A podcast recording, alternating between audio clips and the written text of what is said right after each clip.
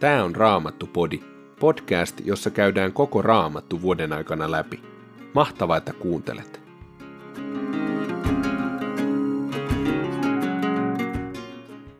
Tänään luemme Jesajan kirjasta luvut 7 ja 8. Luukkaan evankeliumista toisesta luvusta, jakeesta 22, jakeeseen 52. Ja Jopin kirjasta toisesta luvusta, jakeet 11-13. Jesajan kirja, luku 7. Siihen aikaan, kun Ahas, Jotamin poika, Ussian pojan poika, oli Juudan kuninkaana, Syyrian kuningas Resin ja Israelin kuningas Pekah, Remalian poika, lähtivät sotaretkelle kohti Jerusalemia, mutta eivät voineet valloittaa sitä. Kun Daavidin valtakunnassa saatiin kuulla, että syyrialaiset olivat leiriytyneet Efraimin alueelle, vavahti jokainen sydän, niin kuninkaan kuin kansankin, niin kuin metsänpuut vapisevat tuulen voimasta. Silloin Herra sanoi Jesajalle, mene poikasi Sear Jasubin kanssa tapaamaan Ahasia. Hän on yläaltaan kanavan päässä, Pesian kentän tiellä. Sano hänelle, pysy rauhallisena, harkitse mitä teet. Älä pelkää, äläkä sydän kurkussa säiky, noita kahta savuavaa kekälettä. Älä pelkää Resinin ja hänen syyrialaistensa tai Remalian pojan vihaa. Syyria on kyllä suunnitellut pahaa sinun varallesi, niin myös Efraim ja sen pää Remalian poika. He ovat sanoneet, nyt hyökkäämme Juudaan ja saatamme sen kauhun valtaan. Kaappaamme sen ja asetamme sinne kuninkaaksi Tapelin pojan. Mutta Herra Jumala sanoo näin. Ei se onnistu, ei niin tule käymään, sillä Syyrian päänä on vain Damaskoksen kaupunki, ja Damaskoksen päänä on vain Resin. 65 vuotta vielä, ja Efraim on murskattu. Se ei enää ole mikään kansa. Efraimin pää on vain Samarian kaupunki, ja Samarian pää on vain Remalian poika. Ellette usko, te ette kestä. Herra puhui jälleen Ahasille ja sanoi hänelle, pyydä Herralta, Jumalaltasi, todisteeksi merkki, pyydä vaikka tuonelan syvyydestä tai taivaan korkeudesta. Mutta Ahas vastasi, en pyydä, en pane Herraa koetukselle. Niin Jesaja sanoi, kuule siis sinä Daavidin kuningassuku. Eikö riitä, että te loputtomiin koettelette ihmisten kärsivällisyyttä, kun haluatte koetella vielä Jumalan, minun Jumalani kärsivällisyyttä. Sen tähden Herra antaa itse teille merkin. Neitse tulee raskaaksi ja synnyttää pojan ja antaa hänelle nimen Immanuel. Pelkkää maitoa ja hunajaa tämä lapsi saa syödä siihen asti, kun hän oppii hylkäämään pahan ja valitsemaan hyvän. Mutta ennen kuin hän oppii hylkäämään pahan ja valitsemaan hyvän, autioituvat ne maat, joita sinä nyt pelkäät noiden kahden kuninkaan vuoksi. Herra lähettää sinulle ja kansallesi ja omalle suvullesi ajan, jollaista ei ole ennen koettu, ei sitten sen päivän, jolloin Efraim erosi Juudasta. Hän lähettää Assyrian kuninkaan. Niinä päivinä Herra viheltää tänne kärpäset, Egyptin kärpäset Niilin ääriltä, ja mehiläiset Assyrian maasta, ja ne tulevat ja asettuvat kaikkialle puronrotkojen seinämille ja kallion halkeemiin, orjan tappurapensaikkoihin ja juottopaikoille. Niinä päivinä Herra ajaa teiltä hiukset ja häpykarvat partaveitsellä, joka on palkattu Efraimin takaa. Se veitsi on Assyrian kuningas, ja se vie teiltä parrankin. Niinä päivinä Maamies pitää vain yhtä lehmää ja paria vuotta, mutta ne lypsävät niin ylen määrin, että hän saa ravintonsa niistä. Niin maitoa ja hunajaa he saavat syödä, kaikki, jotka ovat jäljellä maassa. Niinä päivinä kasvavat viinitarhat, myös tuhannen hopeasekelin arvoiset, tuhannen köynnöksen tarhat, orjan tappuraa ja ohdaketta. Jousia nuolet mukana, sinne on mentävä kun koko maa on täynnä orjan tappuraa ja ohdaketta. Niille vuoren rinteille, joita nyt kuokitaan ja viljellään, ei silloin kukaan mene. Ne kasvavat orjantappuraa ja ohdaketta. Ne jäävät härkien laidunmaiksi ja lampaat polkevat niillä. Luku kahdeksan. Herra sanoi minulle, ota iso sinettikivi ja kaivera siihen selvin kirjain merkin Maher Salal Hasbas. Minä kutsuin todistajaksi luotettavat miehet, pappi Urian ja Sakarian ja Peräksen pojan. Ja minä lähestyn vaimoani, ja hän tuli raskaaksi ja synnytti pojan. Herra sanoi minulle, anna hänelle nimeksi Maher Salal Hasbas, sillä ennen kuin tämä lapsi on oppinut sanomaan isä ja äiti, viedään Damaskoksen aarteet ja Samarian ryöstösaalis Assyrian kuninkaan jalkojen juureen. Taas Herra puhui minulle, hän sanoi, koska tämä kansa pitää halpana hiljaa virtaavia siiloan vesiä ja sen tähden säikkyy resiniä ja remaljan poikaa, minä Herra nostan ylitsenne vyörymään suuren virran väkevät vedet, Assyrian kuninkaan ja hänen mahtinsa. Se virta paisuu yli äyräittensä, se karkaa uomistaan kaikkialla. Juudankin se saavuttaa, kuohuen se tulvii yli, kohoa kaulaan saakka. Se levittää siipensä äärestä ääreen, yli sinun maasi Immanuel. Kohottakaa sotahuuto, kansat, pian joudutte kauhun valtaan kuulkaa te maan äärten asukkaat. Pukeutukaa taisteluvarusteisiin, pian joudutte kauhun valtaan. Niin pukeutukaa taisteluvarusteisiin, te joudutte kauhun valtaan. Tehkää suunnitelma, se raukeaa. Neuvotelkaa, ei se hyödytä. Meidän kanssamme on Jumala. Tämän Herra puhui minulle. Lujalla kädellä hän veti minut pois siltä tieltä, jota tämä kansa kulkee. Herra sanoi, älkää sitä kutsuko salaliitoksi, mitä tämä kansa salaliitoksi kutsuu.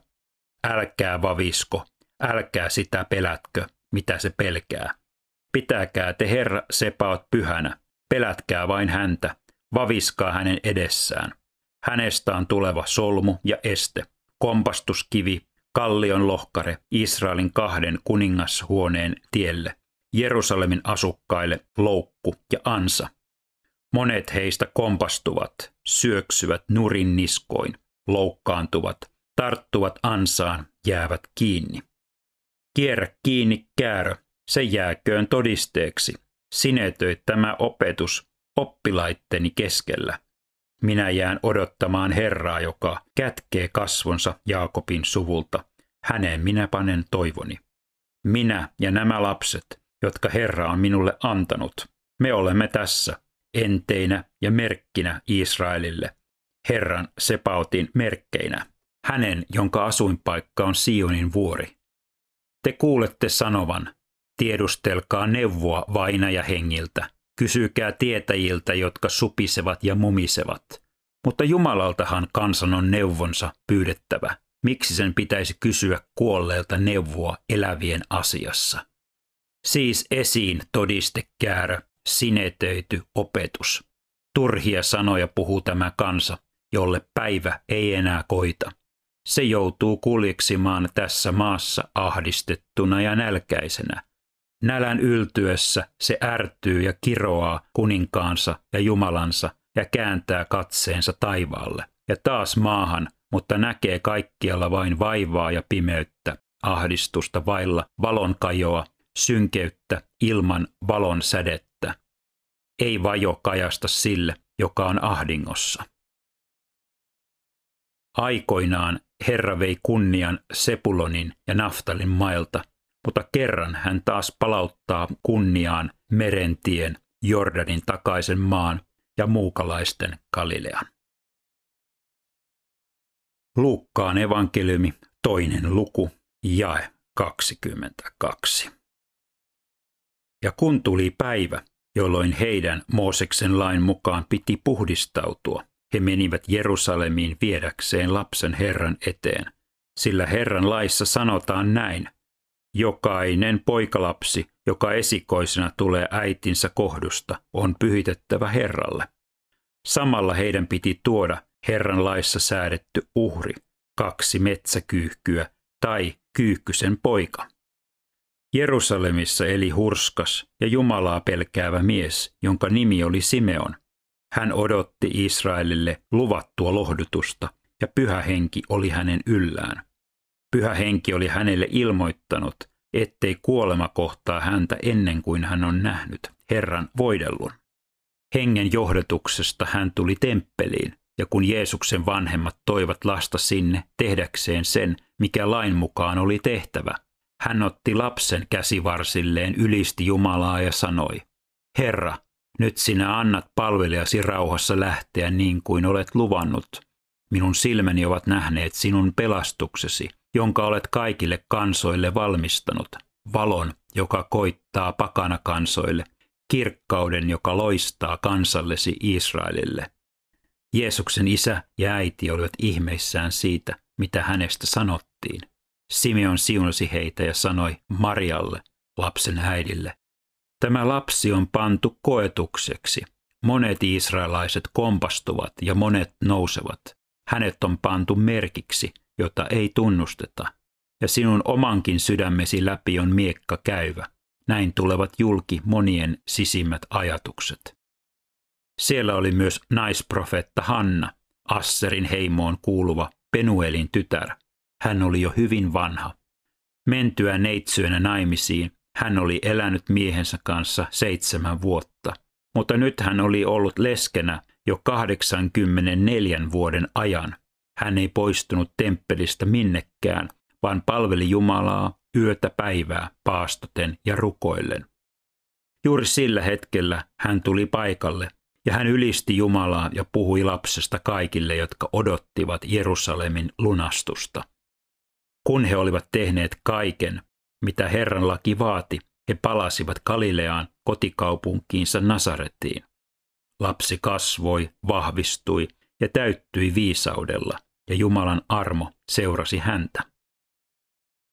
Jeesuksen vanhemmat menivät joka vuosi Jerusalemiin pääsiäisjuhlille. Kun Jeesus oli tullut 12 vuoden ikään, he taas juhlan aikaan matkasivat sinne niin kuin tapa oli. Juhlapäivien päätyttyä he lähtivät paluumatkalle, mutta poika jäi vanhempien huomaamatta Jerusalemiin. Nämä luulivat hänen olevan matkaseurueessa ja kulkivat päivän matkan ennen kuin he alkoivat haeskella häntä sukulaisten ja tuttavien joukosta. Kun he eivät löytäneet häntä, he palasivat Jerusalemiin jatkaen etsintäänsä. Kolmen päivän kuluttua he löysivät hänet temppelistä hän istui opettajien keskellä, kuunteli heitä ja teki heille kysymyksiä. Kaikki, jotka kuulivat, mitä hän puhui, ihmettelivät hänen ymmärrystään ja hänen antamiaan vastauksia. Hänet nähdessään vanhemmat hämmästyivät kovasti ja hänen äitinsä sanoi, Poikani, miksi teit tämän meille? Isäsi ja minä olemme etsineet sinua ja me olimme jo huolissamme. Jeesus vastasi heille, mitä te minua etsitte? Ettekö tienneet, että minun tulee olla isäni luona? Mutta he eivät ymmärtäneet, mitä hän täällä tarkoitti. Jeesus lähti kotimatkalle heidän kanssaan, tuli Nasaretiin ja oli heille kuuliainen. Kaiken, mitä oli tapahtunut, hänen äitinsä kätki sydämeensä. Jeesukselle karttui ikää ja viisautta, Jumalan ja ihmisten suosio seurasi häntä. Jopin kirja, toinen luku, jae yksi toista. Jopilla oli kolme ystävää, temanilainen Elifas, suahialainen Bildat ja naamalainen Sofar. Kun he saivat kuulla onnettomuudesta, joka oli kohdannut Jobia, he kävivät tapaamassa toisiaan ja päättivät mennä hänen luokseen osoittaakseen hänelle myötätuntoa ja lohduttamaan häntä. Jo kaukaa he näkivät hänet, mutta eivät tunteneet häntä. Lähemmäs ehdittyään he alkoivat ääneen itkeä, repäisivät viittansa, heittivät ilmaan hiekkaa niin, että se putosi heidän hiuksilleen. He istuutuivat maahan hänen viereensä ja istuivat siinä seitsemän päivää ja seitsemän yötä. Kukaan heistä ei puhunut Jobille mitään, sillä he näkivät, miten kauhea hänen tuskansa oli.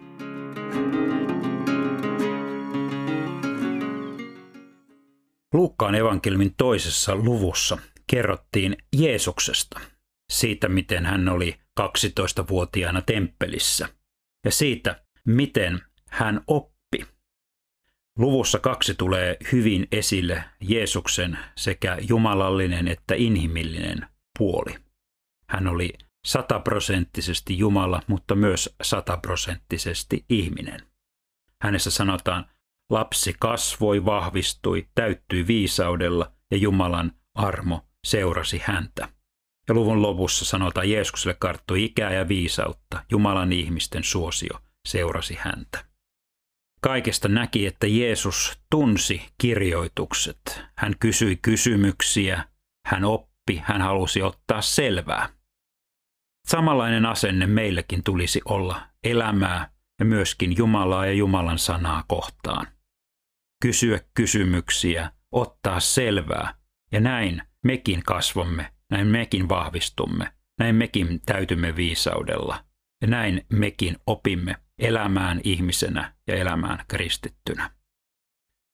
Mitä Jumala tänä päivänä mahtaa tahtoa sinulle opettaa? Missä sinä voisit kasvaa, vahvistua ja täyttyä viisaudella? Raamattupodin sulle tarjoaa Opko ja kuunnella voit muun muassa Spotifysta, Apple Podcastsista ja yleisistä podcast-sovelluksista niin kuin Castboxista, Pocket Castsista ja Podcast Addictista.